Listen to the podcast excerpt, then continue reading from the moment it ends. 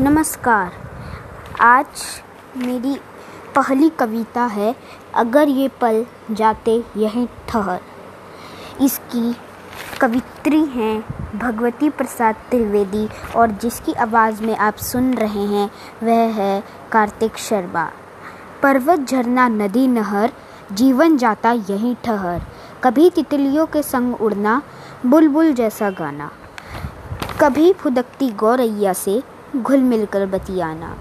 लग जाते पैरों में पर ये पल जाते यहीं ठहर। कभी पतंग लूटने को हुड़दंगी दौड़ लगाना आंधी में दौड़ दौड़ कर बगिया से आम चुराना।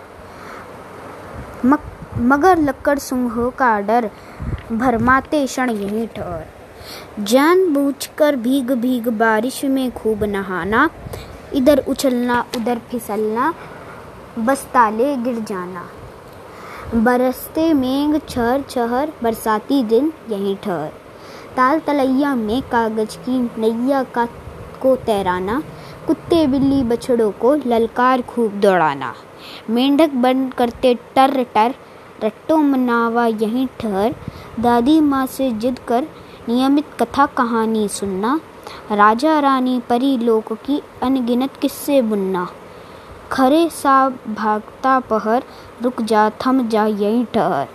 भगवती प्रसाद त्रिवेदी जिसकी आवाज़ में आप सुन रहे हैं, कार्तिक शर्मा।